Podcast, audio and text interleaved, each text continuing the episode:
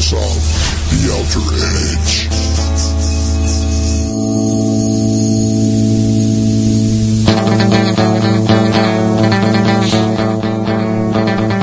So earlier this week, NASA, I think once again, has announced that uh, water has been discovered on uh, Mars. Now, when I say once again, uh, I mean uh, this this announcement has has been made, I think, a couple of times. Um, within the last uh, uh, 10 years ago, but I, I, I guess that this is the first time that they have said uh, water has been discovered on the surface of Mars. Right. I think they're saying it's liquid water or evidence of liquid water having moved on the surface. Um, but you know, the thing is, it, to, to me, the whole so-called announcement is not just anticlimactic. It's it's basically a way of saying, okay, now we're going to allow you to say that Mars has water. we, we're we are going to permit you, the people, to say that. You know, it, it's it's t- it's totally bogus. Um, back in the '90s, I did a, a, a cover for Fate magazine, did the cover art. They showed water on Mars because at the time, photos had surfaced not just with the so-called glass tunnels on Mars, which looked like you know some sort of nuclear uh, glass melt structures.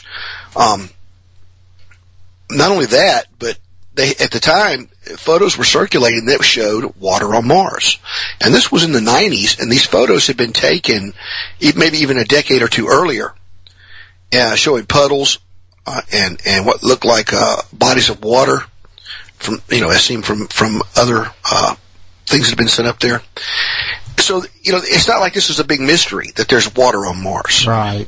but you know, you, you think that they would want to talk about, you know, the the very obvious fragments of debris that are not natural formations that are all over that planet. Mm-hmm, I mean, you know, there there are shapes and forms on, on the surface of that planet that there's no way in in no way that, that that those were formed by wind, you know, or erosion or you know, they're you know, uh, manufactured things. And and so the hope to come out and say, "Oh, gee, now we've it's okay that you for you to for you all to say that there's water on Mars because we say that we can now say that we've found evidence for water on Mars." No, that evidence was found 25, 30 years ago. It, you know, it, I, and that's exactly the kind of thing I expected when they started talking about. They had a big announcement. They had a big announcement. You know, I figured it was going to be something like, "Oh, we found evidence of a water piece of water ice inside of a rock," or you know, it's close enough. It's something just basically anticlimactic. Oh well, I mean, they they discovered uh, um, ice, water ice underneath the uh, the the surface with the um, gosh, what, what were they called? It was the Phoenix Yeah, uh, yeah. uh, probes. Well, they've been watching the the poles. You know, Yeah. the poles have uh, both water and other types of ice.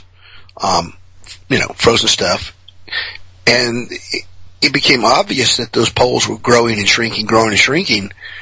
Um, you know, with the seasons.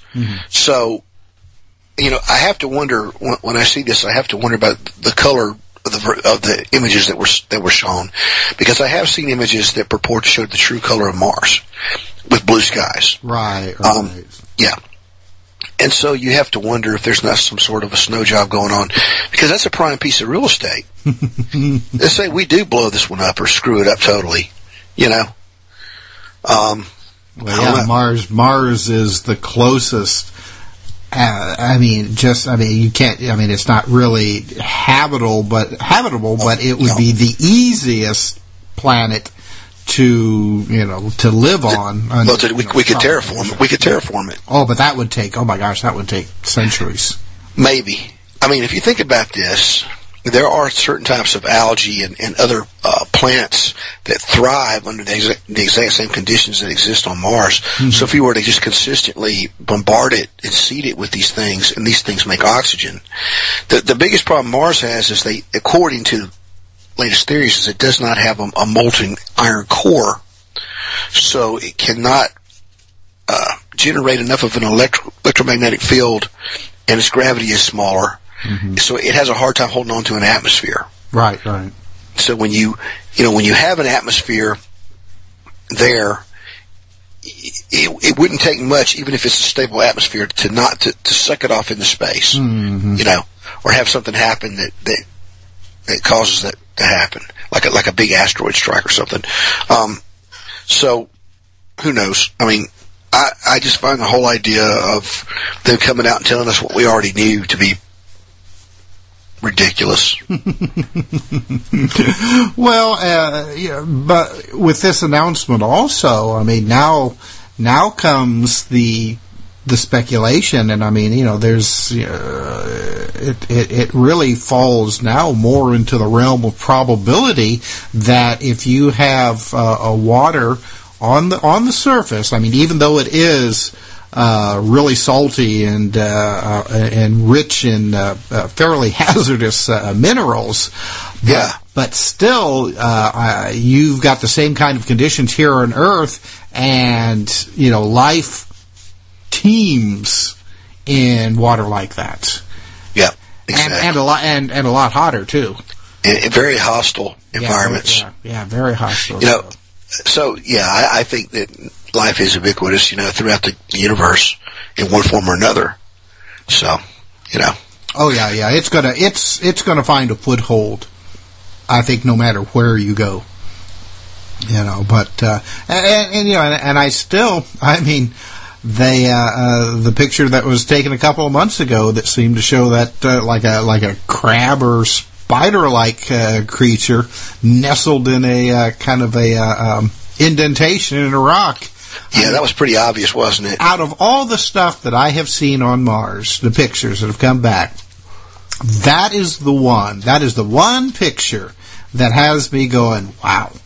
You know, because the rest of them, with the, I mean, there, I mean, there, there's some pyramids that uh, that they've taken pictures of, and you know, naturally they're like, oh well, those are just natural formations. and I'm like, wow, really? but as for something that looks like it's actually alive or could have been alive, I mean, I suppose it, you know, it, it could have been a fossil or something like that. It looked alive.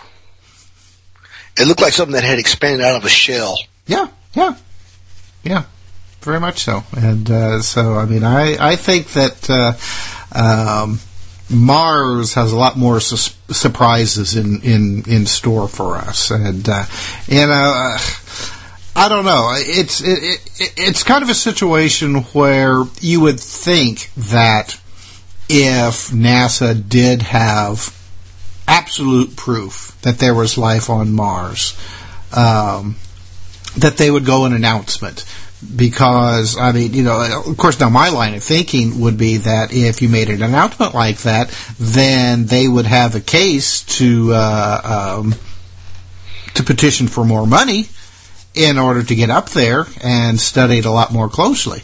Uh, but then again, other people, you know, have reminded me that uh, there are a lot of people in this country that that prospect absolutely terrifies them that yeah. the, that the yeah. idea that we are not alone, that that we are not, you know, um, well, you know, the religious God's chosen ones. Yeah, yeah. yeah. The, especially, I mean, that's that bothers me because you know these people claim to be Christians, but if they read their Bible, you know, it says that uh, uh, that Jesus, you know, as the as the the personification as the Word was just to say the initiating creative force.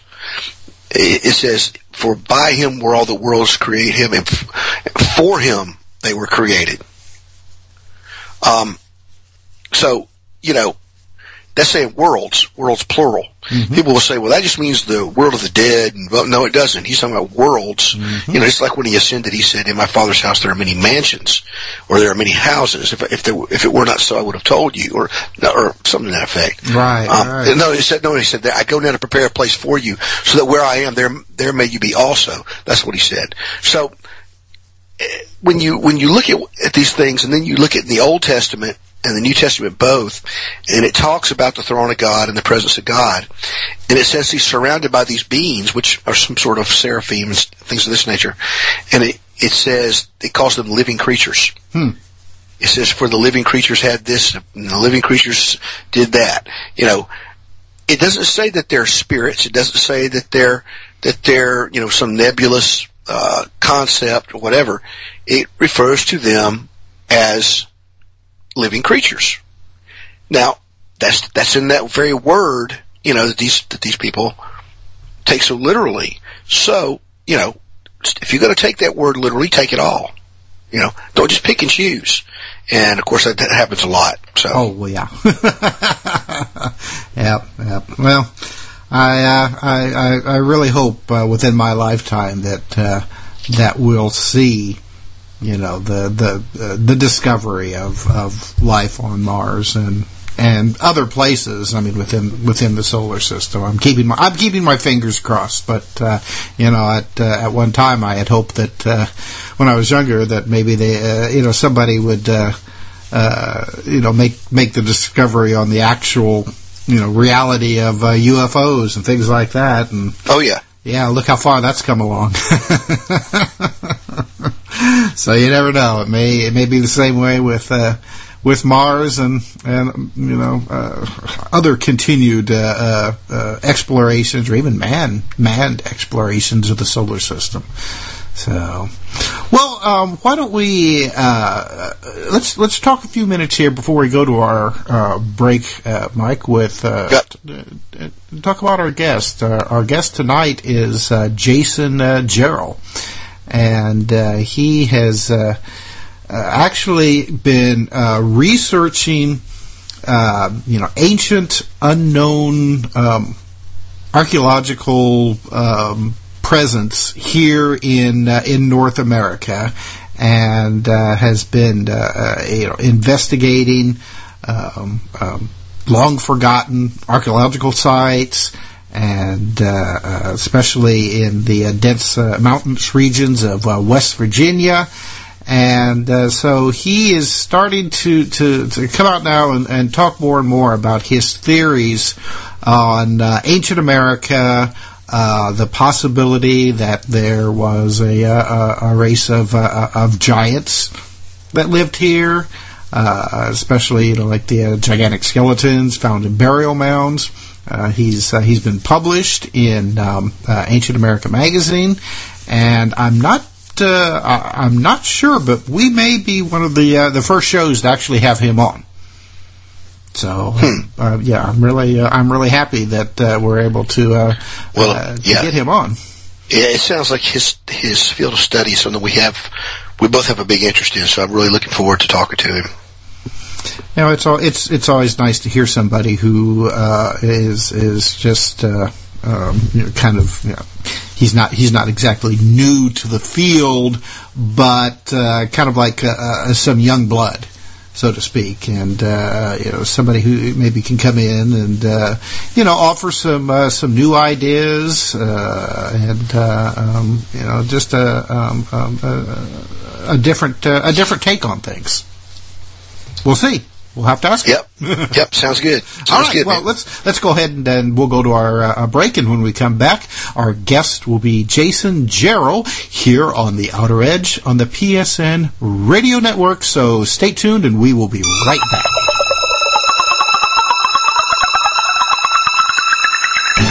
It is about the implementation of the mark of the beast. I spoke to you about that, I think, two weeks ago we addressed Revelation chapter 13, verses 16, 17, and 18. And he calls it all, both small and great, rich and poor, free and bond, to receive a mark in their right hands or in their foreheads that no man might buy or sell say he had the mark or the name or the number of the beast. Here is wisdom. Let him that hath understanding count the number of the beast, for it is the number of a man. Number is six hundred three score and six. He said Halloween 2012, just about to share some healthy slices, cross the jugular vein. Before it fell, pull back the veil, that's where it gets thin. Feel that knife along the side of his ribs, then crawl inside his skin. Wearing asshole. Conspiracy Journal is your number one source for the hidden world of the weird and strange. We bring you thought-provoking and controversial material for free-thinking individuals who are seeking what is really going on in our world today. Some of this material may adversely affect you. Other pieces are meant to enlighten. Either way, be prepared to be intrigued by such things as the reality of UFOs, ghosts, strange creatures from time and space, hidden conspiracies, time travel, Nikola Tesla, suppressed technology, and a whole lot more. You can find out more by visiting our website at conspiracyjournal.com. There you can sign up for our free weekly newsletter sent directly to your email address. You can also receive our free print catalog. Just send your name and mailing address to Mr. UFO 8 at hotmail.com. I'll spell that out for you. M-R-U-F-O, the number 8 at hotmail.com. Mr. UFO8 at hotmail.com. Find out what they don't want you to know.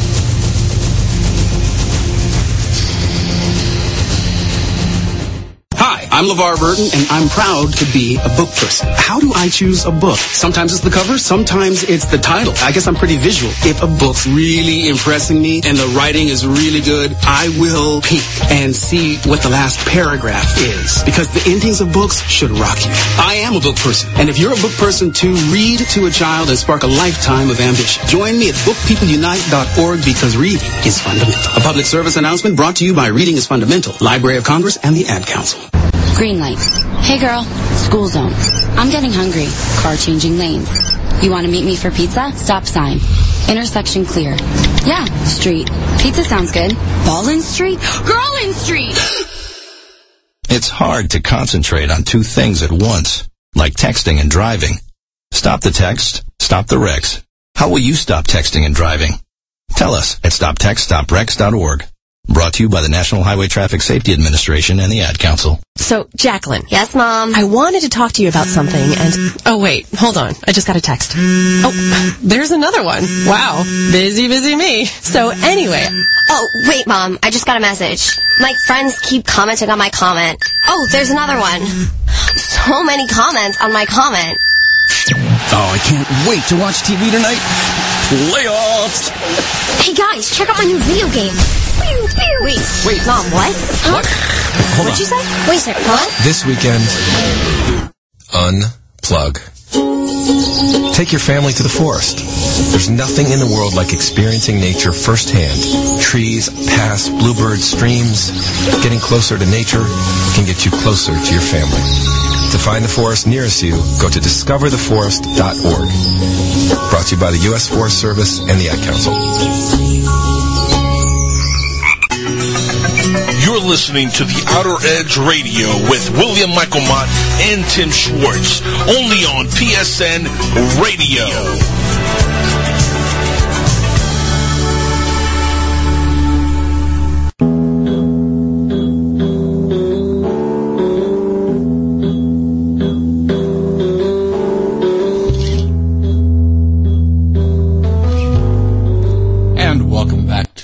To Edge. You're listening to us on the PSN Radio Network. I'm Tim Schwartz. With me tonight, of course, is Mike Mott, and I'd like to welcome our guest, Jason Jarrell. Jason, it's uh, really great to have you with us tonight. Well, it's a real honor to be here. Thanks for bringing me on. Well, we were just talking about uh, about your research and stuff, and uh, it sounds like you have um, you're one of of of of many people who, I guess, selectively few though, who have stumbled upon the, the mystery of uh, North American giants and how they tie into the idea or the concept of the Nephilim. That's right. Um, probably six years ago. It's- It's going on six years ago now. Uh, my wife and I were we were at a, a rally actually because back then we were political activists and um, we ran into some people who told us about some supposed gigantic skeletons that have been unearthed in the town where we lived and some megalithic ruins that were supposedly still intact. And we were just fascinated, so we began an investigation. And here we are six years later, and we're ready to produce some literature and produce some results. And uh, we we actually go out into the field. We have a small team of people that they they go with us to forgotten archaeological sites, uh, some better known sites. We've investigated sites in West Virginia, Ohio, and Kentucky. And we've also reviewed as much archaeological literature as we possibly can for, from the 20th century and also from the antiquarians of the 1800s. And it's become our goal to not only document that these gigantic skeletons were found, but to place them back into the historical narrative so people can understand the impact that their presence actually had on world history. Right. Well, they weren't just physical giants, they were mental giants.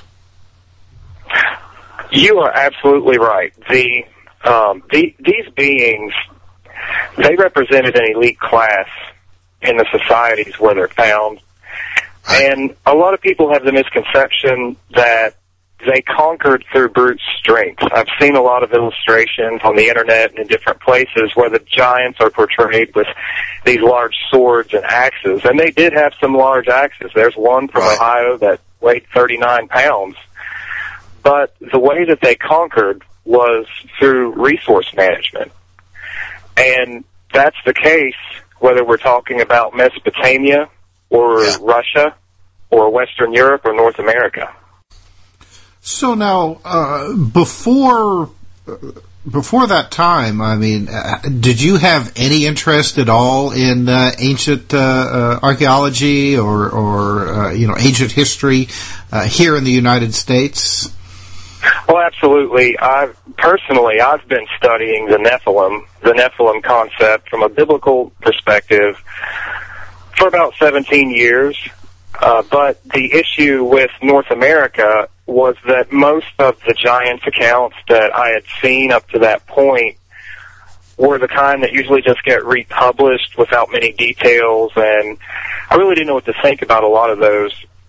So when we started to to get on this trail locally here in the Kanawha Valley, we decided to go on and invest in archaeological literature and actual reports to see if there was any trace in mainstream sources of these beings, and they are present in mainstream sources. Mm-hmm. When you hear an anthropologist or an archaeologist say that there's no evidence that these beings were ever found, they're not just ignorant, they're lying to you because yeah, yes, mainstream sources have documented them. Hmm. Yeah, they're they're lying, and and then I just lying. There's there's been an active cover up, um, you know, with the uh, absconding of artifacts and things of this nature. So for a long time. Well, the the issue of the cover up, it, it goes back to the very beginning of the Smithsonian Institution. Um, and the way to detect a cover up is to take a look at the people involved, and that's that's something that even any police investigator will tell you. Um, one of the most famous names in the history of American archaeology is E.G. Squier, the co-author of Ancient Monuments of the Mississippi Valley, published in 1848, which represented the first major survey of the Smithsonian Institution. And what most people don't know is that Squier himself was actually a diplomat and a businessman. He was not an archaeologist. And after doing the research for ancient monuments, he actually sold all the artifacts to the highest bidder. Mm. Those artifacts were not curated. Uh, they were not preserved for scientific analysis at the Smithsonian. They were sold for $10,000 to Lord William Blackmore of the Blackmore Museum at Salisbury, England. And in 1931, they went to the British Museum. And the minimum estimate I've seen is that this package represented 6,000 artifacts, and Yeah. some estimations are as high as 10,000. Wow.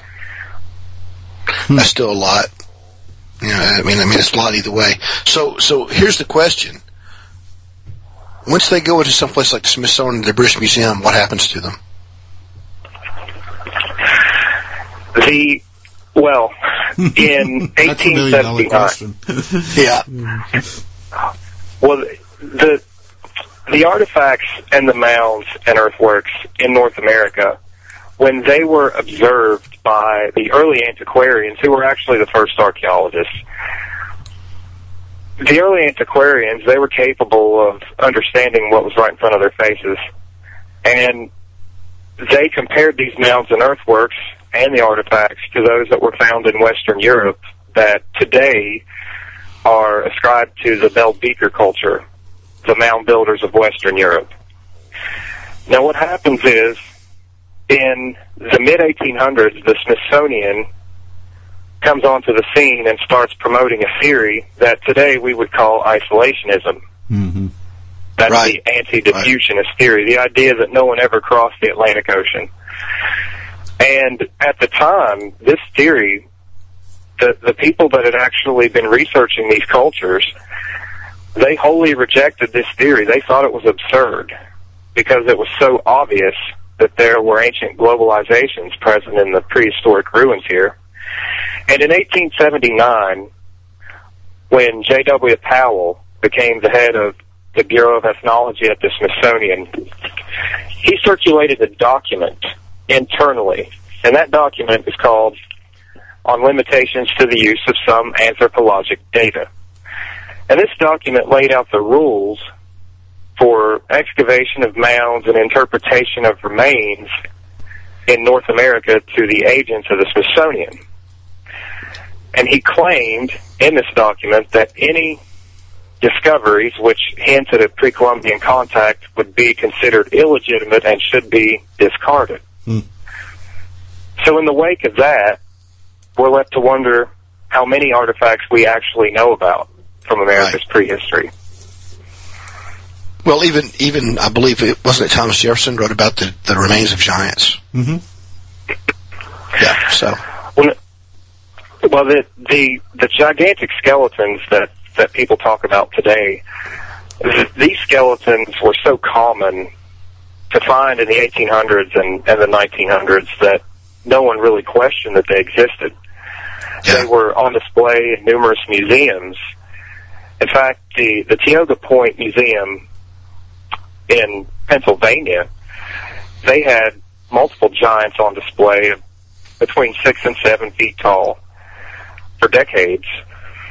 The Grave Creek Mound Museum that used to be in at the Grave Creek Mound in West Virginia, they had a seven foot tall skeleton on display there that was actually wired together for decades.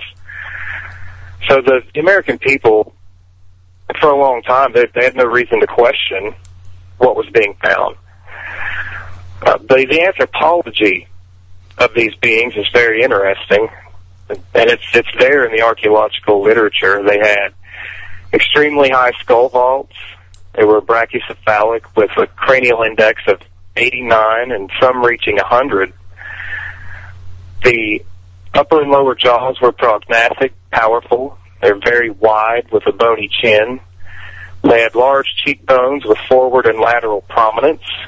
The forehead was very prominent, with very prominent brow ridges, and even supernumerary teeth were recorded for these Right. skeletons. Uh, the the old newspaper accounts and local histories will mention that these skeletons had extra teeth, and I think it's very interesting that uh, mounds like the Dover Mound in Kentucky, the Wright Mound, even the Price Three old copper culture site produced skeletons with supernumerary teeth. Wow, that's wild. And you know that that's one of the traits of the of the, of the biblical Nephilim. They had uh, extra rows of teeth, and they had extra digits on hands and feet. And many of these skeletons are the same.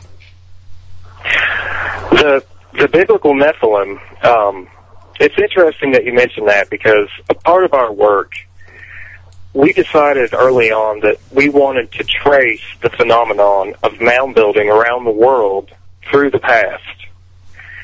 And mound building is not something that every culture on Earth just decided to do. The creation of ceremonial earthworks and burial mounds, it is not a universal tendency of every culture in the distant past. I've, I've seen a lot of papers that suggest that, but it simply isn't true.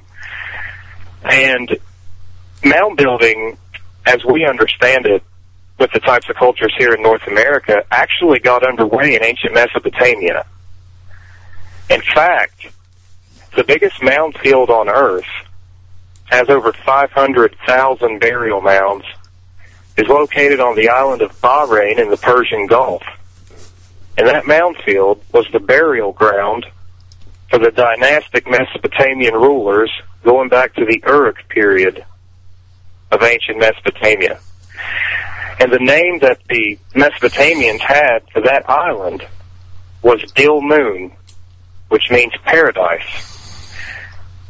And ironically, the name given to this mound building culture in North America, Adena, is a Hebrew word which also means paradise. Hmm. Interesting. So now, do you um, do you see evidence then that uh, the uh, uh, the giant race that lived here in North and, and possibly South America uh, that there was also uh, a giant, uh, maybe of the same ilk, living in the the the old world as well? Absolutely. Um, the way that it, that history reads from the perspective that we're presenting it is sometime between 4000 BC and 3500 BC, there was a, an expansion from out of ancient Mesopotamia, and archaeologists refer to this as the Uruk expansion. You can look into this; it's fascinating. And this was a time period when the, the powerful elite in Mesopotamia began expanding their influence around the old world. And they were present in Syria and Turkey, Iran, and they were also present in the Caucasus region. And the colonies that were established in the Caucasus region are known archaeologically as the Maykop and Yamnaya cultures. Mm-hmm. And these cultures were burying their dead under conical burial mounds in subsurface tombs with red ochre. And what happens historically is that around 3100 BC, the Uruk expansion collapsed. And the archaeologists write about this event and how many of the colonies and enclaves are suddenly abandoned and they can't figure out where all the people went. Well, it's very interesting that at 3000 BC, that's within a hundred years of the collapse, the European mound building culture known as the corded ware culture, which buried their dead under conical mounds and used red ochre in the burials, appears in Europe. Hmm. And some recent DNA tests that have been done in Europe on the remains of this culture have decisively proven that at that time period, the corded ware culture had come, their, their genetic package, their haplogroups had come from Mesopotamia. Hmm. So we know that in the distant past, there was an empirical expansion around the world, and at the point of its collapse, these cultures began moving and carving out their own territories around Europe. And a second culture, which appears at that time period, at around 2900 BC in Western Europe, it's called the Bell Beaker culture. And the, the Bell Beaker culture expanded through Western Europe. They appeared in France and the British Isles. They originated from the Iberian Peninsula. And in the Rhinelands, they encountered the corded ware mound builders and they merged their culture so that at around 2300 BC, the entire region that today is occupied by the European Union was occupied by different variations of a single culture. Hmm. And it's our hypothesis that the mound building cultures in North America were a North American expansion of that same phenomenon. Well, now the bones that were uh, that that have been found in, in Europe associated uh, uh, with these mound builders. I mean, are they are they giants? Are they normal sized people? Uh, I mean, I, I, I don't know if I've I've heard if uh, you know like any of these. Um, uh, remains have been reported as being, you know, any larger than you know normal size.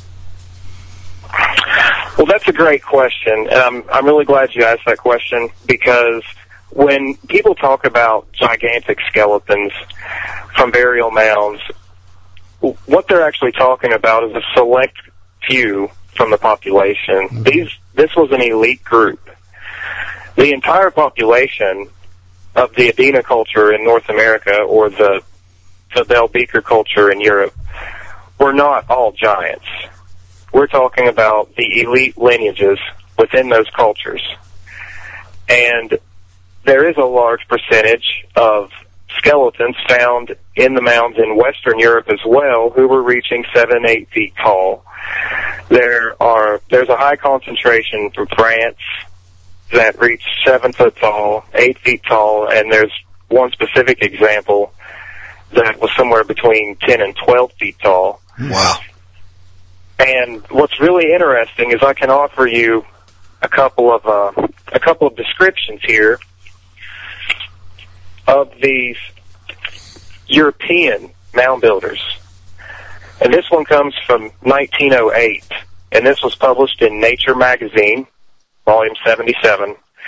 And it's a description of one of these European skeletons, and it reads exactly like the newspaper accounts so frequently encountered describing North American skeletons of this nature. And the account reads, those of this type were taller and much more powerfully built than the Aborigines. They had massive jaws, strongly marked features, enormously prominent brow ridges and foreheads, countenances which must have been stern and brutal. Yeah. They combined harsh features with narrow heads, and their stature was often great. Now that description would fit right in with many of the accounts of North American giants that so many people are finding today in publishing. Well, I have a couple of questions about that because you know you talked about um, both North America and Europe, but you know uh, two two thoughts come to mind. The first is that the Romans encountered some of these giants in, in Northern Europe when they first started expansion into Northern Europe. Uh, they wrote about encountering these guys that were eight feet tall. Um, right. Which were supposedly Germanic tribes. Right. Um, that's another great question. um, we're we're going to get into the realm of cultural succession, which is actually our specialty.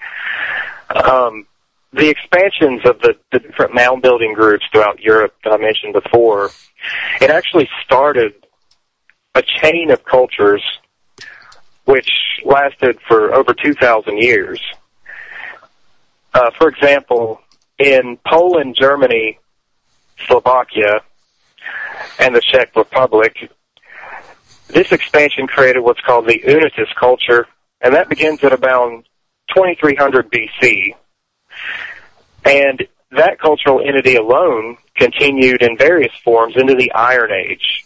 It took the form of a culture known as the Tumulus culture between 1700 and 1200 BC, the Urnfield culture of 1300 BC, and then as we get into the Iron Age, these people created what's known as the Hallstatt and La Tène cultures, and these are the classic Keltoi that you're referring to. Right. And they were genetically descended from the earlier expansions from Mesopotamia and the Iberian Peninsula. Right. So, so you, do, you, so, do you think that people today of say Celtic descent or, or Germanic descent or to some extent somewhere still related to some of these gigantic uh, Nephilim peoples? I believe that there are people today who are related to these gigantic cheats, these gigantic elites from prehistory, but Yeah. they are not people among the basic population. Right. The They're, bu- they're behind the, the gigantic, scenes. Well, the gigantic elite, even if you look at the Roman histories and study some of their other descendant descended cultures, like the Scythians, you'll find that, especially among the Celts, the elites remained isolated from breeding with the rest of the population. In fact, a lot of the Celtic and Scythian populations were peoples of other descent. So these elites had a way of embedding themselves in a society and building cultures around themselves. Right. And that is precisely what they did in North America. Yeah. So- you know, the, leg- the legends also indicate that they may have been dependent upon human beings, human females specifically, in order to continue their lineage. Even if it was only like every other generation or something, they they had to have a fresh influx of, of human because they're a hybrid race. So they had to have, you know, a regular return to the fountain to keep themselves going. Well, that's that's an excellent point because some of the accounts in North America, uh, for example, in Collins' Historical Collections of Kentucky, there's a discovery from 1872 of a 10 foot tall skeleton, and the book details that it was measured with a long bone, so it was it was properly measured.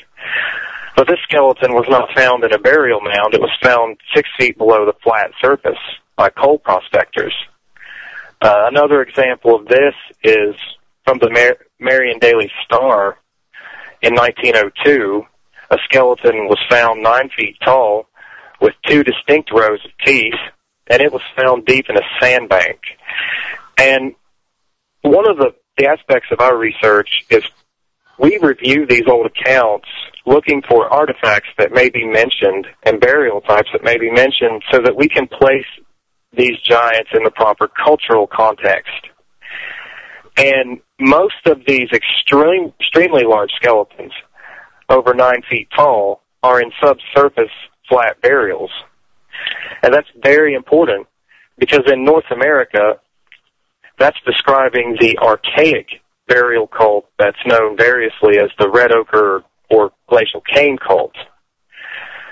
So, in response to what you said about the inbreeding with, with human females, it may be that the reason that so many of the skeletons that are found in the mounds are somewhere between seven and nine feet tall, and so many of the flat grave skeletons are ten feet tall and over, is because at some point they were breeding with the human population and they began to lose some of their height. Right. Exactly. And when you think about this too, I mean, there are legends all over the world that talk about, you know, these, these giant humanoids, uh, whether you want to call them trolls or, or whatever you want to call them, but they have the same traits as the Nephilim described as have multiple digits, double rows of teeth. Sometimes they have like, uh, uh, rudimentary horns, things like this, but they have a fascination. They, they want some, some human, uh, they want some human loving.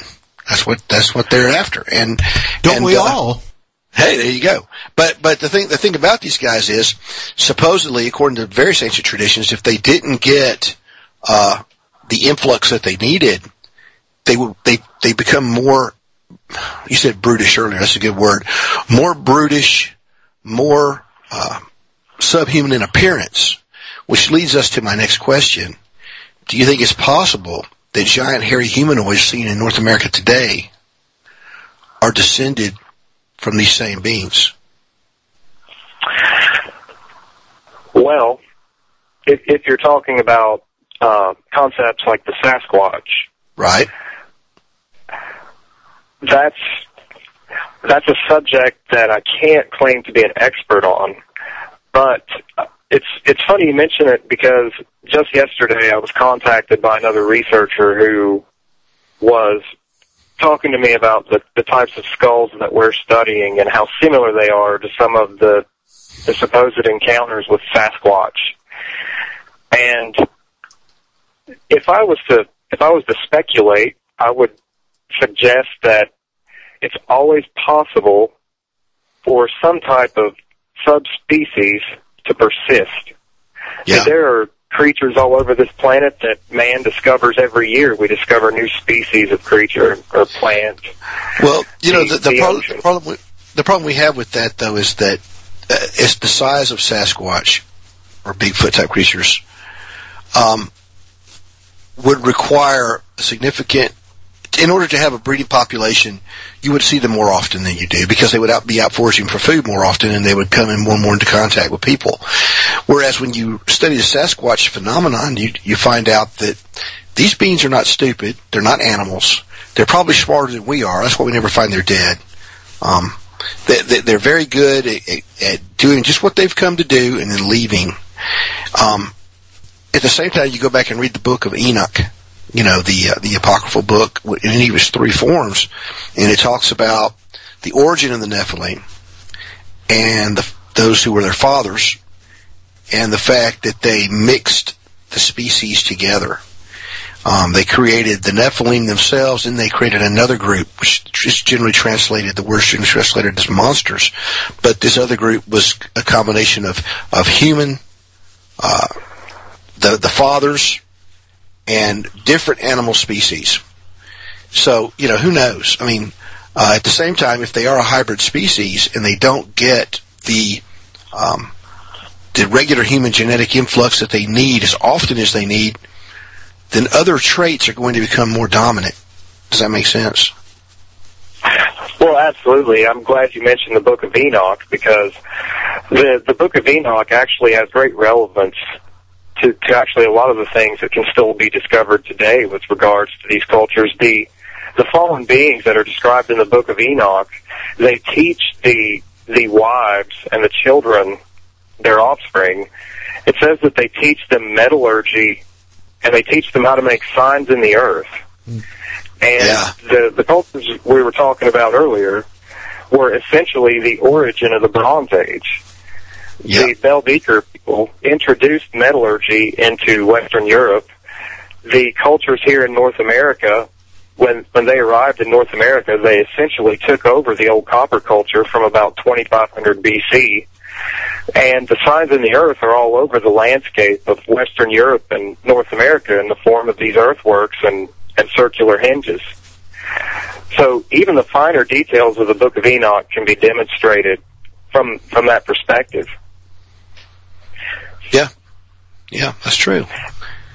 So the question, the question that I have is, and I, and I realize that this is a, you know, it, it's fairly new technology, but has anybody done any uh, uh, DNA study studies on these uh, uh, giant bones? And the, the, the question that that I'm wondering is whether these giants, especially you know like the more archaic ones that, that were you know ten feet tall and, and more, whether or not they were uh, uh, Homo sapiens sapiens, or whether or not we're talking about a you know like a, a, a cousin species. Uh, uh, that uh, you know, like Neanderthals, or what, what's the other one? The the Denosians. Uh, um, you know, any ideas? Actually, we've investigated that, and there is, in our opinion, it appears that there is a definite attempt to avoid doing DNA tests specifically on the individuals who had these gigantic elites among them. In North America, these people are called the Adena people. And if you were to go back and, and read the works of William S. Webb and Don Dragoo from the 20th century, you would find that there was most definitely a distinct Adena physical type, and they considered them to be a distinct race from other cultures like the Hopewell. And the DNA tests that have been done on mound builder remains in North America, they're done exclusively on Hopewell remains. No one has attempted to exclusively test the remains of a specifically Adena skeleton, let alone one of these gigantic skeletons, to determine their line of descent, their haplogroup clusters, um, And in fact, what's interesting to me is that the Hopewell remains that have been tested genetically, one group came from the Hopewell Farm site in Ohio, and this site had remains from Hopewell and Adena people. And the Hopewell remains were the ones that they tested. At the the other group of Hopewell remains that have been tested came from the Peter Klunk mounds in Illinois, and the Peter Klunk mounds were built over an archaic graveyard that it may go back to 3000 or 4000 BC, but again, they exclusively tested the Hopewell remains. And so no, the, the answer is someone simply does not want to run DNA tests on Adena remains. Hmm. Well, I mean, to me, oh, go, uh, go ahead. Go ahead. I'm sorry. Well, I suspect that a lot of the skeletons actually turned to dust when they were found. We have some of the, the field notes of some of the Smithsonian's excavating agents. It's the handwritten diary that was kept in the field in, in the 1800s while they were digging these giant skeletons out of the mounds. And it, it mentions some of the gigantic skeletons. One is seven foot six. It comes from Charleston, West Virginia, from a mound called the Great Smith Mound. And the excavator notes that they attempted to preserve the skeleton, but it, it crumbled to dust. Mm. But what's interesting is there are Adena skeletons and gigantic skeletons that have been found that we know are intact, but these are in the possession of elite families. And one perfect example are the skeletons pulled out of the McKees Rocks Mound in Pennsylvania. They're still in the possession of the Carnegie Museum.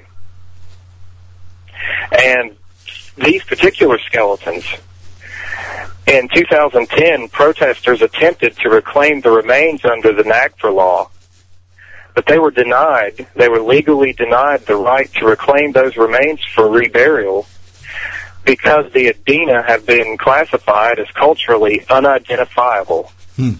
What this means is that the remains cannot be reclaimed because no one living today from a, a First Nations tribe can claim descent from the Adena culture.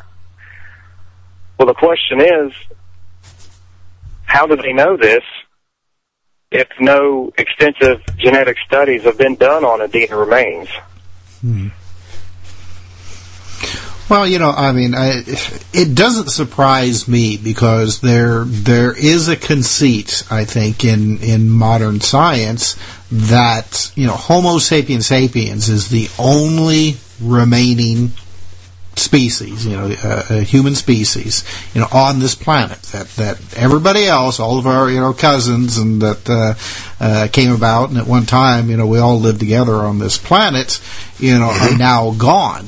So I think that uh, there would be there would be this this panic within the scientific community to consider that there was um, a close relative still living with humanity uh, right. up into well, I mean really modern times. Well, don't forget also that the Human Genome Project, and we talked about this before, mm-hmm. has now revealed that, for instance, you know, Europeans are up to 4% Neanderthal. Uh, uh, East Asians are, are like 2 to two to four percent Neanderthal and two percent Denisovan. Right. Um, uh, Sub-Saharan Africans have no Neanderthal or Denisovan DNA at all. Um, so these ancient groups, if they weren't killed out and driven out by competition, to some extent they were they were absorbed now, in, in uh, sub-Saharan Africa, there's another uh, hominid species that's been identified in the DNA due to the Human Genome Project that goes back to pre-hominid times. Mm. That's how old it's. It's the it's the Y chromosome in this case. Um, so you know the thing is that they, that there could very well be other groups out there. That being said, if you go by the the actual story of the Nephilim and how they came about, they are going to be totally alien in terms of part of their DNA. They're not going to they're going to have a human lineage, and then they're going to have a lineage that is, in quotation marks, something else Okay, which is interesting because apparently that's exactly what Melba Ketchum and some other people have found in two different studies of, uh, of, of supposed Bigfoot DNA. They have found that there is a, a, uh, uh, mitochondrial, female mitochondrial DNA that is human and from all over the place. Uh, you know, European, African, uh, Native American, um, you know, different samples have different, different DNA, mitochondrial DNA that is human, which would lend a lot of credence to the idea of women being abducted and used for breeding. At the same time, the other part of the DNA is classified as unknown, totally or, or, or novel. It says. Mm-hmm. In other words, it does not exist in any DNA database, and it's not related to anything else. So, this is one of the reasons I have to say that, you know, we may be looking at several mysteries that are interrelated to each other here. Does that make sense? So I believe they're all interrelated. Absolutely. The yeah. for me, I, it's my opinion that this actually does begin with genetic tampering that began in the ancient past. Yep. And as far as their their modern descendants, or the idea that that these beings could live alongside of us, the the gigantic chiefs of the the burial mound cultures, uh, it's very important to to bear in mind. These people had a a way of becoming the center of economic interest wherever they went. Right. In fact, their their earliest appearance in Europe, they appear in two places. They appear in Spain, where they're overseeing the copper mining during the Uruk period, and they appear in the Caucasus Mountains, where they're overseeing trade goods that are flowing into ancient Mesopotamia. In other words, right. these people are traffickers. They are economists. Look, sure. A- absolutely. And, and think about this. They set themselves up as gods and demigods in the ancient world, divine right of kings and all that. That way they had their pick. They control the economies and they have their pick of the women when the time comes to reproduce or when they need a fresh influx of human DNA. And it's interesting because I don't know if you've heard about this, Jason, but there's a lady, her name is Karen, I guess it's Hudes, Hudes, I'm not sure, H-U-D-E-S. But anyway, she's a former World Bank uh, senior counsel, former senior counsel for the World Bank, and she quit her job and she came out and said that a second species on our planet controls money and religion. She said that this species is tall, that they are bigger and more robust than we are, that they have an elongated skull, and that they stay hidden behind the scenes and they rule from hiding. I've seen those reports, and what's what's fascinating is we've been working with a professional reconstruction artist to recreate what these giants in North America would have looked like while they were still alive. Right. And we've sent her several photographs of Adena skulls and also the measurements from a Smithsonian manuscript from the Smithsonian vault that detailed the, the measurements of the bones of a particular giant. And she's recreated the appearance of these beings as they appeared in North America. And it's very close to some of the things that I, I saw connected to that story, actually. Right, right. And in the December issue of Ancient American Magazine, issue 109, that reconstruction is going to be released to the world. So people are going to have the opportunity to actually see what these these North American giants actually looked like in the flesh and that's Marcia K. Moore. She she's done work for Ancient Aliens and Brien right. Foerster recreating the Paracas skulls, and she's done an amazing job of recreating what these beings look like. We've even included in the in the description we included the actual artifacts the giant was buried with. So it's going to be a really authentic recreation. But as far as you're talking about the international elite when you talk about right. the World Bank. Right. And we, if you'd like to talk about that further, we have some information that it's actually it's actually pretty staggering for us what we've uncovered in relation to that. Yeah. Um, Let's hear it. Yeah. The the uh, well, I'm sure that you and your audience are probably familiar with the American Eugenics Society. Mm-hmm. Right. Now, the American Eugenics Society was a, a movement in North America to turn of the last century. They wanted to exterminate people who were who they considered to be of, of lesser genetic descent. It, it was elite finance that had the full force of J.P. Morgan, Carnegie, and, the Rockefeller family. Right. It act, in fact, Planned Parenthood is a is is a result of it to some extent. Right, and yeah. we will actually mention them in a moment. Um, yeah. The what a lot of people are unaware of is that the theories of the fam the, the families behind the eugenic societies in the Western world, the theories they champion were actually very old by the 1900s. And it came from the theories of Aryanism. That's what it was known by in, in the mid 1800s. Right. And the most influential, the most influential theorist of the Aryanist philosophy was a French aristocrat named Arthur de Gobineau. And in 1855, in a book called The Inequality of Human Races, de Gobineau attributed the rise of all the great civilizations of history to an Indo-European super race from the ancient past. And he lists a group of civilizations which he claimed, which he believed, were originally built by this Indo-European super race called the Aryans. Yeah. And among those civilizations are the Hindu, the Egyptian, the Assyrians, the Greeks, the Chinese, the Proto-Celts, the prehistoric Germans, and the Alleghanian North American mound builders. So there in 1855, you have one of the founders of scientific racism, one of the people whose doctrines informed the American eugenics movement, claiming that this prehistoric civilization in North America right. was descended from an ancient super race. Well, you know, the, the interesting thing is, he might have been on the right track in terms of where these beings were, where they went, where they ended up, who they influenced. But he took out of the equation the fact that historically and in terms of, of spiritual teachings, these beings were considered to be evil beings. Well, to the eugenicist, evil is good and good is evil. Right, exactly. That, that's why someone like him would consider them to to be a super race, and why at that point scientific racism in Europe. Remember, he was a French aristocrat.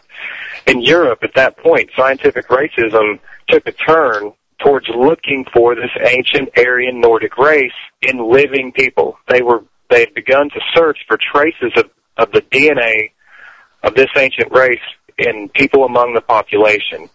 Right. And the other interesting thing about his statement is that he used the term Alahani when he described the North American mound builders. Right. What's interesting about that is this was in 1855.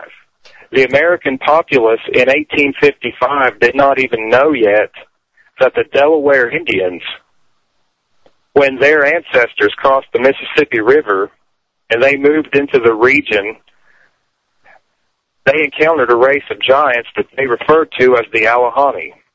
Wow. And here's That's a French wild. aristocrat and a eugenicist who knew by 1855 the actual name of these people. We know they didn't Right. call themselves the Adena. Yeah, he we know they didn't call themselves. Yeah. That's correct. There had to be sources. Yeah. Well, I'll, I'll tell you something 18 interesting about that. I mean, you talk about it, him having sources, and we look at at how you know uh, uh, mysterious people have always influenced history. You had the the strange guy they called the Tibetan who would visit Hitler and absolutely terrify him. And you know, Hitler said, "I have seen the new man. He is intrepid and cruel. I was afraid of him." And he was striving to recreate this same race, you know, out of terror more than anything else. And then you have uh, Napoleon was visit, was visited by a guy they called the Red Man because they said that he looked like a Native American. So you know, these things it's as if they're these these people behind the scenes, and there always have been, and they're influencing the fates of, of, of kingdoms and empires and and uh, finance and everything else. and uh, you know, if you think about it, if you go back and look at the, the giant Goliath, who was an outcast, he lived with the Philistines, but he was not really a Philistine. Um, the etymology of his name means to go into exile or to be exiled. Okay, and then he had several sons, of course, who who were all killed eventually, but they were called the giants of Gath. But you know, could it be that, that the only time we get to glimpse these beings is, is in like a Goliath type situation where for some reason some of these guys have been outcast from their their parent society, you know, because his name literally meant the outcast. So, you know, and so then and then we get a glimpse that there's this other species out there behind the scenes. Well, the, the book of Joshua in, in chapter 11, it, it describes how Joshua destroyed all the giants of a specific right. Anakim tribe, right. except for one who was around 12 feet tall, and that giant escaped to Gath.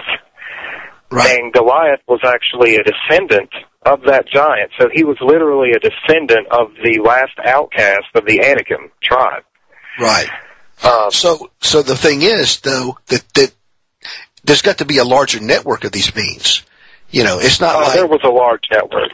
Yeah, that's that's they, they. Have to, the, there have to be some who are who are sort of cut off and said, "Okay, you're on your own." So, you know, it's just like anything else. We have factions, you know, among human beings, and it, it may explain some of the things that are the, the, conflicting accounts of encounters with various types of anomalous uh, phenomena, where it seems like, well, this group told us this, well, this other group says this. Well, it could be because they may have a common origin, but they're working against each other. They're manipulating us in, in to different ends. Does that make sense?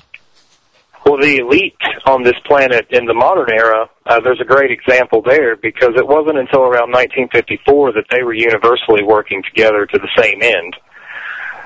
Uh, the the network that these beings had formed in the past, the, there's a period during the early Uruk period under a king named Enmerkar, who is the biblical Nimrod, where it seems that everyone was universally working towards a single purpose, but then after about 3000 BC, the local lords and the local rulers, after the collapse of the central authority, began to carve out their own territories and kingdoms. Um, the, the connections between the discovery of these types of beings and the elite class of the modern world, it, it's possible to detect it throughout history.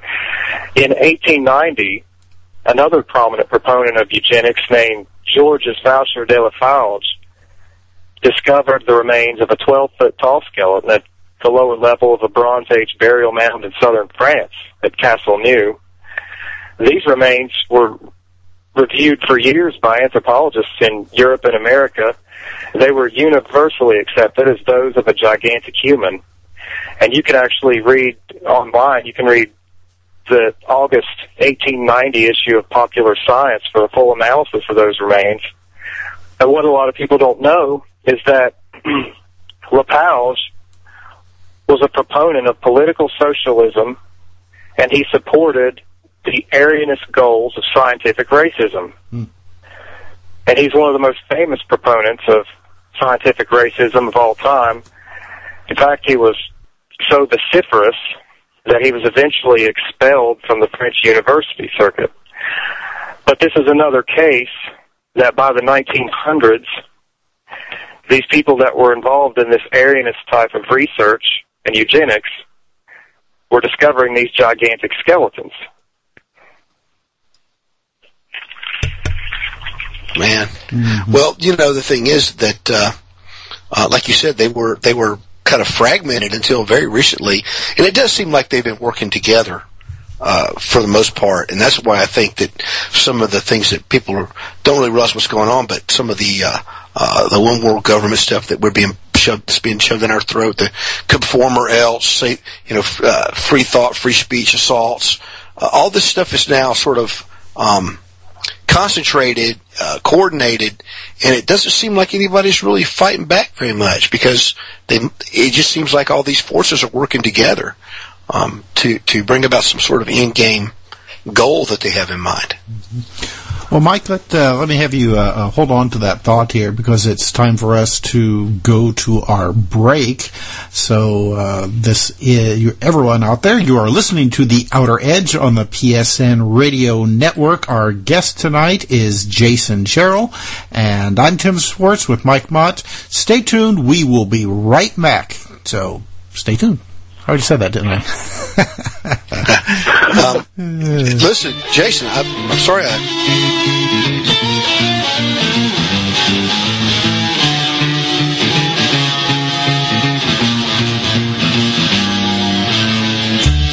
I've been blue, searching for what we'll call the truth. Anymore, they say I'm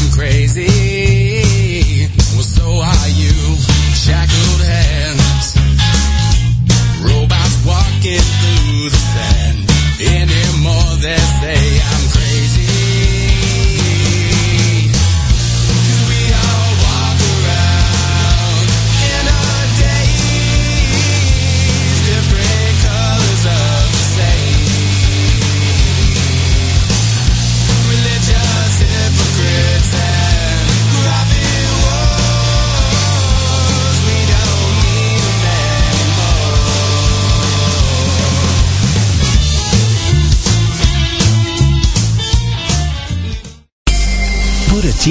professional consultants behind your home or business computer with Key Information Solutions, providing solutions to your internet and computing needs while keeping you on the cutting edge of technology. Preventative maintenance and networking support, hardware and custom built computers. Let Key Information Solutions be your personal tech staff for your home or office with affordable hourly, monthly, or annual rates to fit anyone's budget. Call Key Information Solutions now. 954-973-3374. That's 954-973-3374. Or visit keyinformation.com.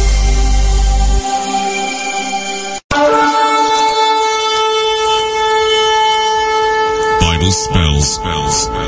Here for the first time in the inspired pages of Bible spells, Reverend William Orabello unveils a concealed code hidden throughout the Holy Scriptures that can bring you an abundance of money, personal success, as well as love, good luck, healing, happiness, and protection of your home as well as loved ones. More important than the Bible code are Nostradamus' prophecies. This secret code was revealed to Reverend Orabello during an encounter with divine, supernatural beings who changed his life forever. Now you can learn this unique system yourself to materialize all of your personal needs and influence others.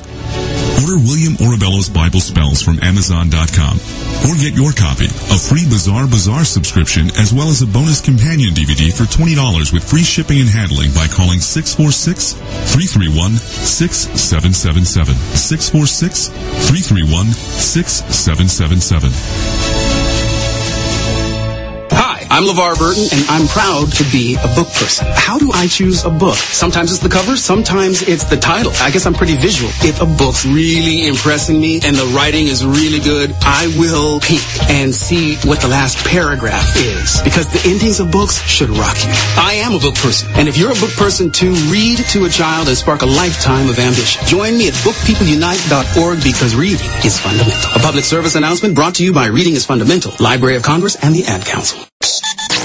Join the club that gives you stuff. Hey, thanks! Radio Loyalty. Here's how it works. Just click on the Radio Loyalty banner right now and sign up. Then, you keep on listening like you already do. But now you earn points. Those points add up, and you can trade them in for stuff in the Radio Loyalty store. Earn more points by sharing your station with friends on Facebook and Twitter, answering surveys, and by using the apps in the New Players App Store. Pretty simple, right? Radio Loyalty. Click that banner to join now. Only in the forest can you see this. But nothing beats the moment you see that. Cool! That's your child's eyes opening up to a world of possibilities. There are some moments only the forest can inspire. Find yours at discovertheforest.org. Learn about forests near you and discover cool things to do when you go. And you might just see this. Visit discovertheforest.org. Brought to you by the U.S. Forest Service and the Ad Council. You're listening to the Outer Edge Radio with William Michael Mott and Tim Schwartz, only on PSN Radio.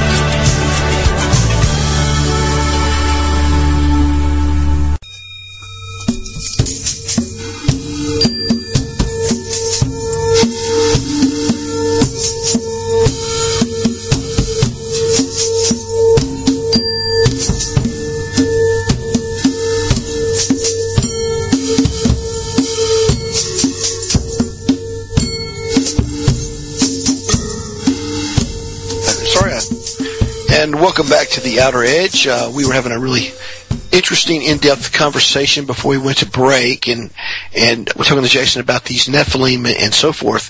And I, I had said something about there seemed to be an agenda in place to to uh, push a certain um, new society on the world um, you know, by these people behind the scenes, whatever these people are, that they have this this this concept. And to me, it's almost like they they they see the world as their farm and that we're the livestock. That's the nearest I could think. And I think that a lot of people have picked up on that. I think Richard Shaver kind of touched on that, and uh, um, Charles Fort definitely did when he said we are property.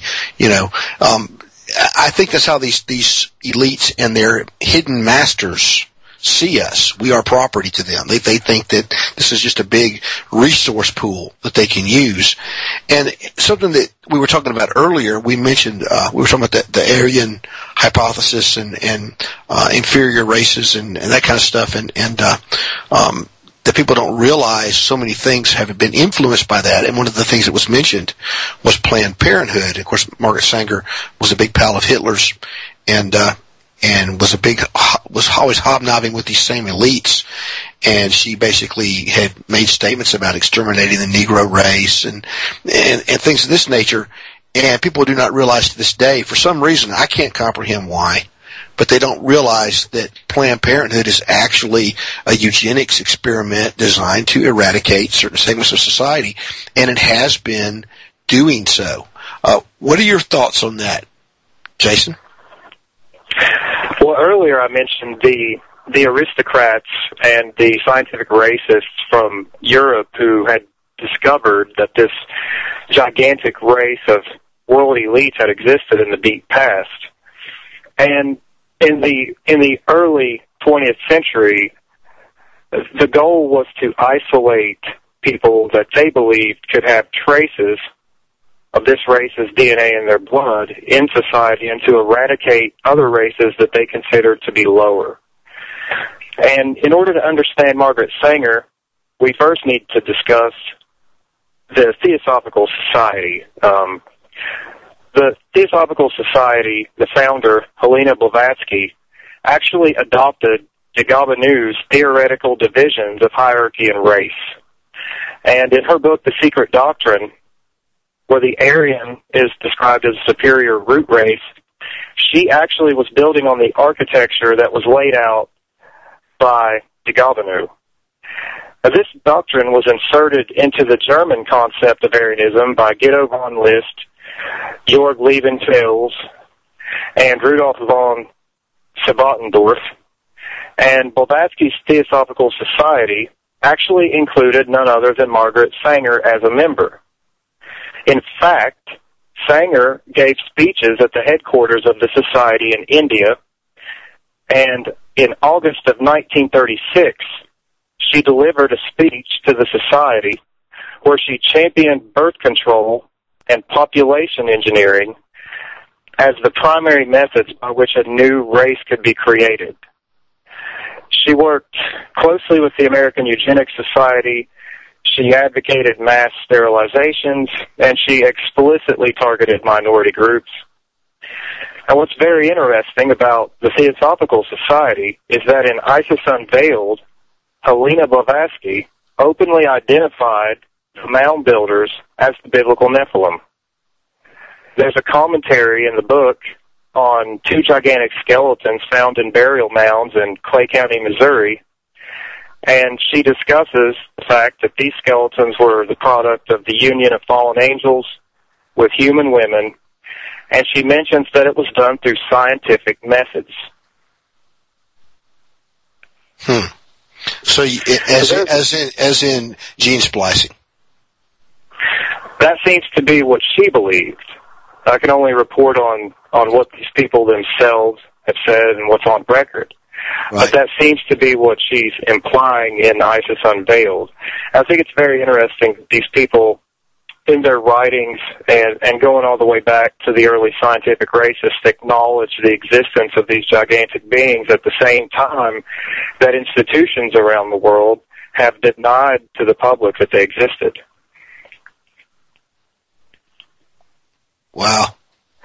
Interesting stuff. And, and so basically, when we look, it, it's funny how things go come full circle because with the latest videos and scandals, where they literally are discussing harvesting living infants and preserving them alive as long as they can so that they can take their brains while they're still alive and stuff like this. I mean, we're talking about the same kind of ancient atrocities that were going on uh, as described in the book of Enoch and, and the book Book of Jubilees and other other ap- apocryphal texts where um, you know th- where they were basically treating human beings like a resource, like a genetic resource, and, and now they're doing now it's going on again. You know, where do these all these materials actually end up? Well, a lot of them are being sent to these uh, research facilities, and what's the goal of the research facilities? Uh, longevity.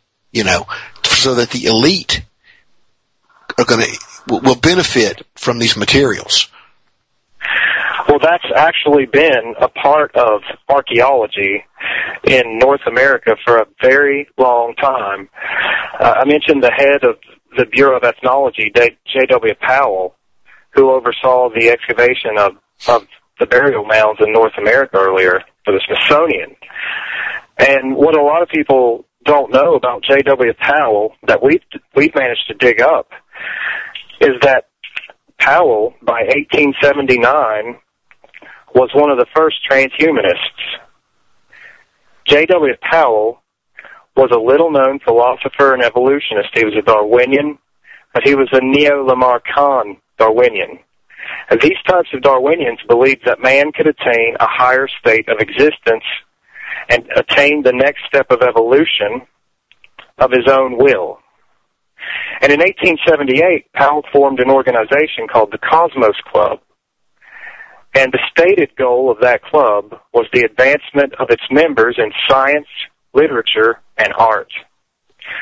Now, some of the names that, that appear on the membership list of the Cosmos Club since it was founded in 1878 include Henry Kissinger, Nelson Rockefeller, Theodore Roosevelt, Herbert Hoover, Woodrow Wilson, and Vannevar Bush. Vannevar Bush was the co-founder of Raytheon, he was also the head of the Carnegie Institution in 1939. As chairman of the National Defense Research Committee, Bush actually headed up the application of advanced science to warfare. And when he became the head of the American Eugenics Society, he shifted their program from one of isolation and destruction of minorities to an all-out assault on every living person who was not a part of the 0.1%.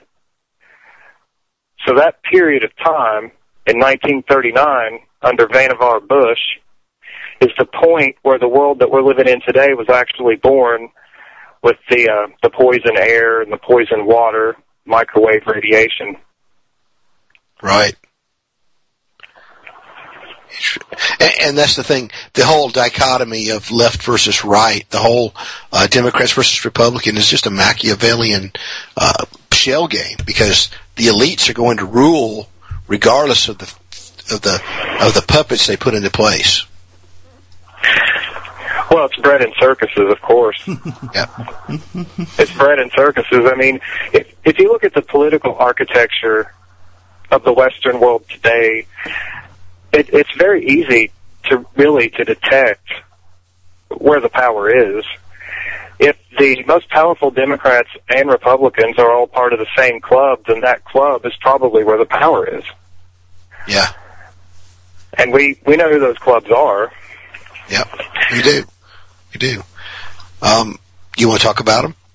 Do you think that these that these non-human elites are are somewhere lurking behind the scenes at some of these big meetings that these clubs have? Well,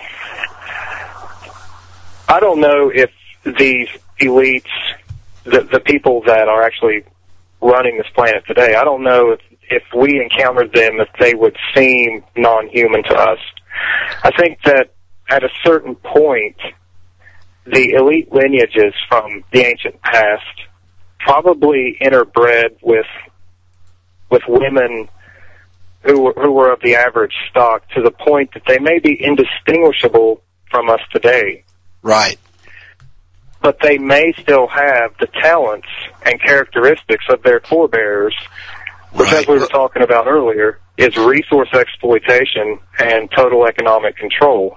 Well, you, if you look at what the lady uh, from the World Bank had to say, it could be that we're talking about a hierarchy here, just like uh, uh, supposedly in the secret societies, you work your way up and then you learn the, the very top mystery, which is that you're worshiping something you probably shouldn't be worshiping and you never even knew it. You know, you thought you were doing good things and then you find this this out. Uh, it could be that, that the elites you're talking about that look uh, totally like the rest of us, that even they answer to a higher, more pure strain of the uh, of, of the others who, as as as Karen Huds or Hudis or whatever, as she said, they they remain behind the scenes because they do look different than we do. Well, it's it's interesting to know though also that the the phenomenon of of these cultures we're we're describing with the earthworks and the burial mounds and the cranial deformation that they practiced. That this phenomenon did not end with the Bronze Age and it didn't end with the Iron Age. A lot of people aren't aware of the fact that the Merovingians, from which a lot of the Venetian nobility descended, yeah. the Merovingians were still burying their dead in burial mounds up to 500 AD, and they still had not yet converted to Christianity. So there's actually a continuation of these ancient chiefly lineages all the way up into the Middle Ages. And many of our elites today, many of the, the elite families today, are literally descended from these older lineages. Interesting. You know, I'll I'll make a I'll make a comment here, and uh, I know Jason, this this probably is going to go outside of uh, your your field of research a bit, but you know, you, you're talking about. Uh, uh, you know, like uh, elites who who may still um, hold some of the physical characteristics of uh, their ancestors, uh, you know, uh, giganticism. Uh, it, it, makes me think about there was a um, a UFO contactee case that took place in Italy in the 1950s, and it it, it was called the uh, the Friendship uh, mm-hmm. case. And uh, and it's it's really it, it hasn't been heard too much here in the United States.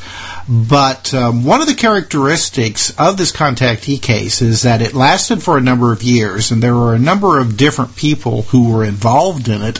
But the uh, uh, the the the the so-called aliens, and I'll put uh, uh, uh, quotation marks around that.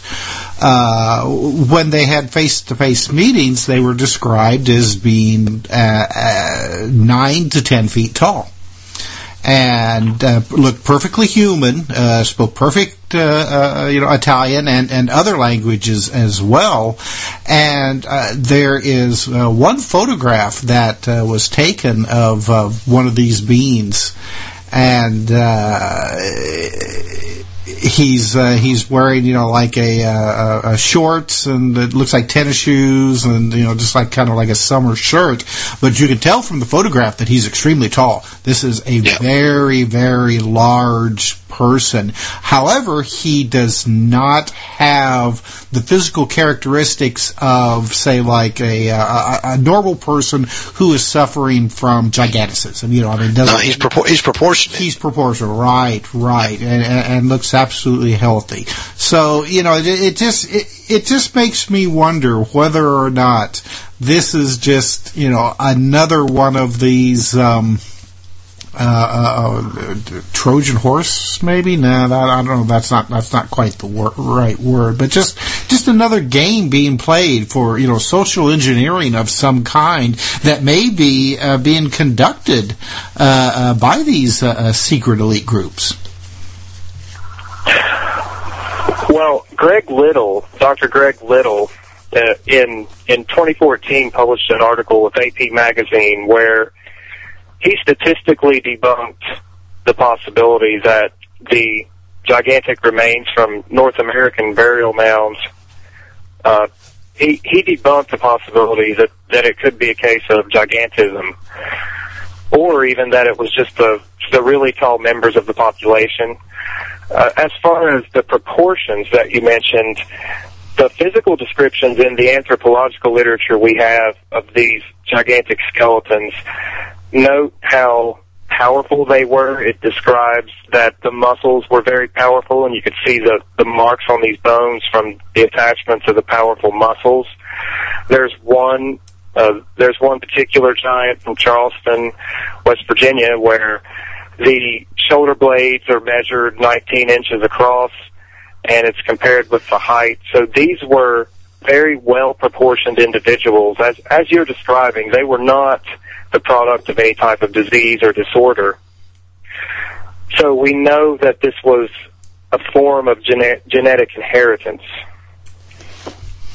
Well, also it also makes me think of um, uh, um, uh, the Paracas skulls. You had mentioned those uh, uh earlier, and I mean there there's an example of, of, of bones that I mean anybody can see now. Unlike uh, uh, the bones that were uncovered in North America that have since disappeared for whatever reasons. Now we have the Paracas skulls, which are I mean clearly elongated and and and not from uh, uh, uh, infant boarding.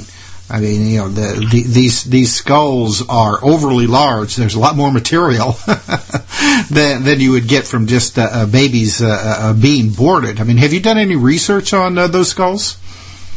I'm really. it's good that you mentioned that because I've got some material to share with you that pertains to the Paracas skulls. Um, the the basic cranial type of the North American Adena is distinctly different from what we see in the Paracas skulls. But in our research, we have found some instances of high anomalies that we can compare to the Paracas skulls. Um, in a paper detailing the skeletal remains of a group of Adena burials from Kentucky at the Wright Mounds, there's an analysis of a skull which is noted as having no sagittal suture. The, the suture is described as fused without a trace, while the coronal and lambdoid sutures are open. Now, this is one of the, the features that people describe from the Paracas skulls in Peru. Mm-hmm. And it's actually also been noted on crania from Western European mounds. In 1846, at a mound at Five Wells Hill, Thomas Bateman discovered three crania, which he described as boat-shaped, and one of these was noted as very long and having no sagittal suture. It says in the description that it was closed with no trace. Uh, there, there were skulls described as boat-shaped encountered in the Kanawha Valley as well, uh, at a, a site near Mount Carbon. In the 1800s, a captain named William Page was overseeing construction of a railroad, and he discovered an ancient burial ground where one of the burials was that of a male, estimated at about 25 years of age, and the crania of this burial is detailed as canoe-shaped and sharp from the front and back, long and very narrow, and William Page said that it was a fearful sight in life. So there is a precedent for some of these anomalies being present in North America. In the field notes of the excavating agent of the Smithsonian at Charleston, there's a skull from the Great Smith Mound, and its deformation, as described in the notes, is Peruvian. Hmm. And what's interesting is that in the 1960s, the state archaeologist of West Virginia, Edward McMichael, was able to go into the Smithsonian and observe material that was still on file from Charleston, and he described one of the skulls as long, heavy, and pathologically deformed. So there are certain rare crania which exhibit a pathological nature which is similar to the Paracas skulls, and it's also found in British burial mounds. So you have to wonder if they have no they have no suture. How did their muscles attach to the top of their head? I know you have a sagittal crest to some extent. You know, Bigfoot has a sagittal crest, which is e- exaggerated. But it could be that there's like cartilage or something instead, because I think that they're that they're related. The where the sutures come together is where you end up having where where, where the muscles. It's also where the muscles attach. Does that make sense? So it's it's very strange for sure. Well, it is, and and like I said, these these types of anomalies are rare among North American giants and and mound builders. I, I understand it's very common among the the Paracas skulls, but there is a mound building culture known as the Copena, and the Copena mound builders they were a legacy group which essentially descended from the Adena. And they're primarily located in the Tennessee Valley region in northern Alabama. And in the Adena People Number One, Webb and Snow published photographs of several Copena skulls. And there's one of them that it is distinctly a Paracas type skull, and it's from a young child. Hmm. So we know that there were there were some individuals in North America with at least some of the, the anomalies associated with the Paracas people. But that shouldn't surprise us because what we know today is the Paracas skull has actually been found on the island of Malta. It's been found in Russia. It's been found in the Ukraine, Iraq, Iran, and usually when it's found in the old world, it's associated with a burial mound. Hmm. Wow. Interesting stuff for sure. Um, have you had any indication that your uh, research is ruffling any feathers? Well, um, the, we've only published a few articles so far. We wanted to make sure that we knew what we were talking about before we set out to writing. Right. Um, but the the research we're doing, it's not just a, a collection of, of giants accounts that we we intend to publish. We intend to publish a, a book next year that is going to restore these beings to, to 7,000 years worth of history. We had to draw a line under it at 7,000 years because we could continue researching for another two or three years. There's so much evidence that we had to, to limit ourselves. But when it comes to describing the motive for why this is hidden from the public, um, we expect that it will ruffle a few feathers. Because this is not just a, a cover up of gigantic skeletons. This is an obfuscation of prehistory generally.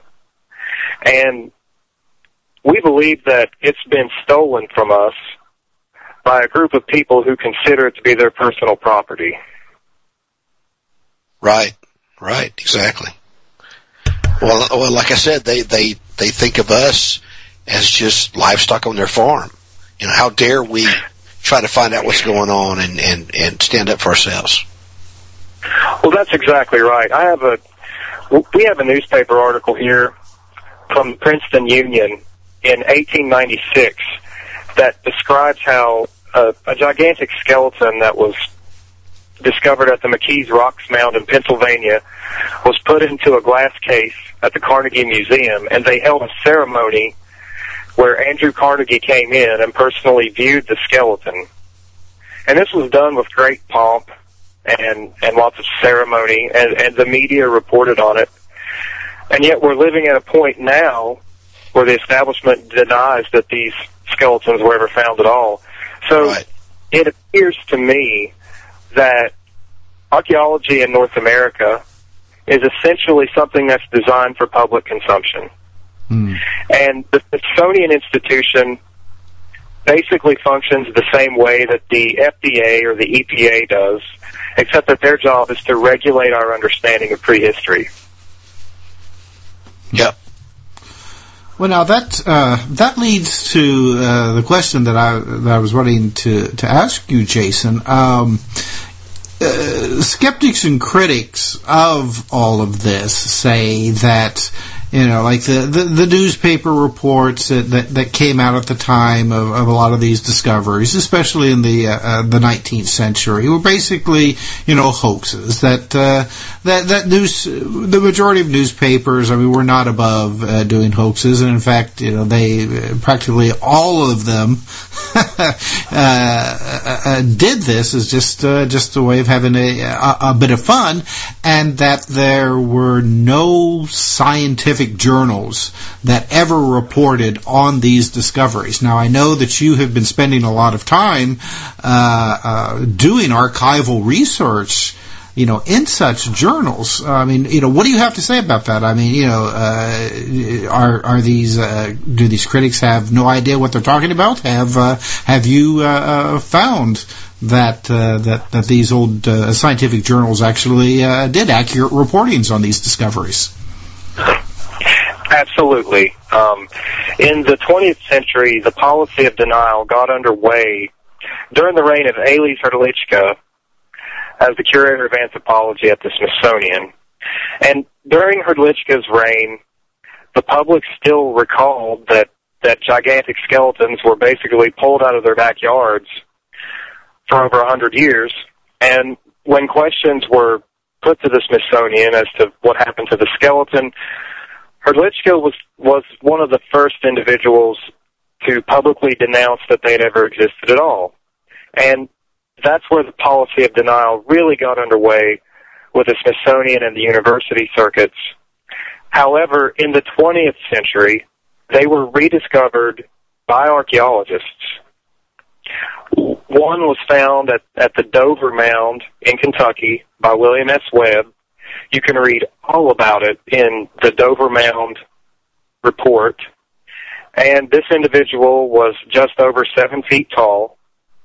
Another one was found uh, here in West Virginia at the Cresap Mound in 1959 by Don Dragoo, the archaeologist working for the Carnegie Museum. This skeleton was another one of the seven foot giants, and it's actually photographed in his book Mounds for the Dead. And the the works of William S. Webb and Don Dragoo, the, Adena People number one and two by Webb and Mounds for the Dead by Dragoo, go into great detail describing the physical type and anthropology of these gigantic individuals.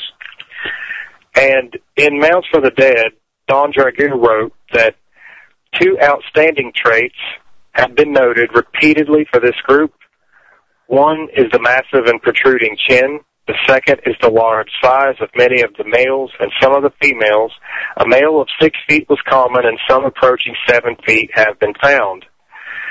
And Dragoo was one of the first to determine that these gigantic skeletons represented an elite that existed within the society who managed to pass down their genetic information for hundreds of years among themselves.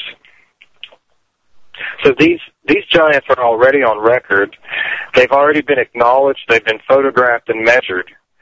And this did not just happen in the 1800s. It also occurred in the 20th century where they were excavated by professional archaeologists who went on record describing their remains. Wow, that's pretty wild. So basically, uh, um, we may be we may be looking at, uh, at the beings who are behind this whole idea that some people are better than others, that some people are destined to rule, that some people are divinely entitled. These beings may be the, the source of that uh, that sentiment. Well, that's certainly what the Book of Enoch uh, seems to imply, and it's definitely present in the Sumerian concept of royalty. Right. Remember, the, the the paradigm that that we're trying to present it's based around the concept that this is something that spread from Mesopotamia to the rest of the world. And the Mesopotamian concept of royalty is that the royalty are descended from the gods, and that's why they have a right to own human beings as property. Hmm. And to follow that up, the concept of a slave trade only enters the prehistory of Europe with the movement of these mound building peoples out of the Caucasus region. So it may be that the, the very notion that human beings can be owned as property spread from Mesopotamia and through these other cultures. Wow. So basically, the whole idea of humans as livestock, yeah, became uh, what we what we call slavery. Essentially, yes. Hmm. And I just can't emphasize enough, and th- this has a lot of bearing on us today. The archaeological record in Europe and the United States clearly shows that the concept of the chief and the elite lineage, it always emerges with the idea that someone needs to control the distribution of resources. And that is precisely what happened in the late Archaic period in North America. The archaeologists refer to these individuals as big men. Sometimes they refer to them as prospectors. But at the end of the day, what they did was somehow they convinced the rest of the population to allow them to control the distribution of essential resources. And the way that they got people to serve their interest was they would give people prestige goods. It may be a certain type of a gorget or some type of regalia. And then the people that received those prestige goods were entitled to more resources. Hmm. And that is very similar to the model that the Western world is operating under today. Yep. We indebt, we indebt ourselves to a, to a system that is completely predatory in exchange for material possessions that give us prestige. Yes, we do. So there's nothing new under the sun. So, uh, concerning the uh, um, the North American, uh, uh, uh, I suppose, uh, um, group, whatever happened to them? I mean, did they did they move on? Were they were they killed out? Uh, you know, any ideas? Well, I can offer you my interpretation, and I, I respect other people who have completely different viewpoints on the subject. Uh, but this this is just this is the viewpoint from where I am, from from the literature that we've reviewed. At a certain point, the the society that was being constructed here in North America got so huge and was overseeing so much of the continent that the bureaucracy grew to the point of being unsustainable by the people. And there, there was a bureaucratic group chosen from among the basic population to serve the interest of the elites. Mm-hmm. And this bureaucratic group at a certain point got so large that they too started interring their dead in their own unique types of burial mounds with their own regalia, and that is what archaeologists refer to as the Hopewell culture. Hmm. At around 500 AD, this massive network in North America got so large that it was unsustainable to the population, and there may have been uprisings. And there's also evidence that at this time period, warfare began to increase in the region, the Ohio River Valley. And I believe that this is the point where history and legend meet. Because it's entirely possible that the ancestors of the Cherokee and the Lenni Lenape, moving from the west, actually entered this territory at that time period when the system was weak and may have initiated warfare upon these individuals that were controlling North America. And that's certainly what the native record says. Hmm. The Cherokee refer to these beings as the Ani-Kutani. And according to their history, the Ani-Kutani were an elite group of warriors and priests who were ruling over the, this section of America. And eventually the Ani-Kutani began taking wives from among the, the Braves, and the Braves rose up and destroyed them. And in some of that, there's commentary that suggests the Ani-Kutani were mound builders. So there are many, many native traditions about warfare with these individuals. Yeah, and and again, here you have them uh, having to find a source to reproduce with among human women. They're going to have to. Uh, that's something that they apparently have to have. They, even if it's every other generation or whatever it is, but they they have to do it. And I think it has led to a lot of legends about uh, uh, giants and trolls and monsters that that kidnap. Uh, uh, people who are of, of uh, let me say, very fer- at, at the prime of their fertility. Okay, um, something to think about. Absolutely. Well, at the point in history when when these conflicts happened and, and when what what we believe was a, a massive societal collapse happened occurred. After that, there were legacy cultures which developed from regions that may have originally been peripheral to the original civilization, and these legacy cultures become visible in the Mississippian and southeastern ceremonial complex. And at the time that, that the European explorers were coming into the Americas in 1400s, 1500s, the peoples of these complexes still existed. And one group that was encountered was the Timucua. Now the Timucua were present in the region around Florida and Georgia. Uh, Timucua still had giants among them at the time that the French encountered them. And they were still practicing infant sacrifice and cannibalism and different things of that nature by that time period. And this is, in all likelihood, a legacy group which came out of the original cultures that we're discussing. But what's very interesting to me is that on Jekyll Island, where the Federal Reserve was created, there was a Timucua burial mound which occupied the space of what is now the Rockefeller Vacation House. Hmm.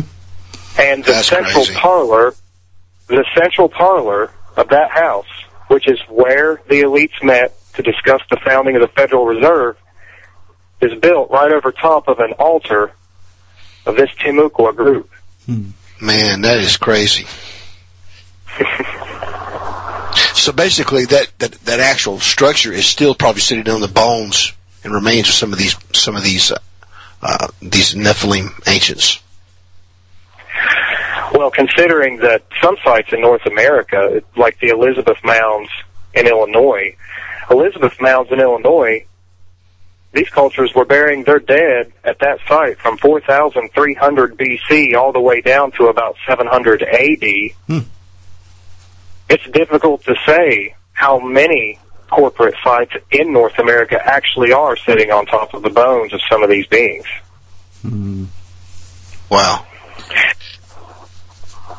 Make, it makes you wonder whether or not i- you know it's it's they consider it some kind of like spiritual significance to do that. Well, remember that the forces of the, the chiefs of these groups rose to power through regulating economic exchange. And that is precisely what the elite meant at Jekyll Island to do.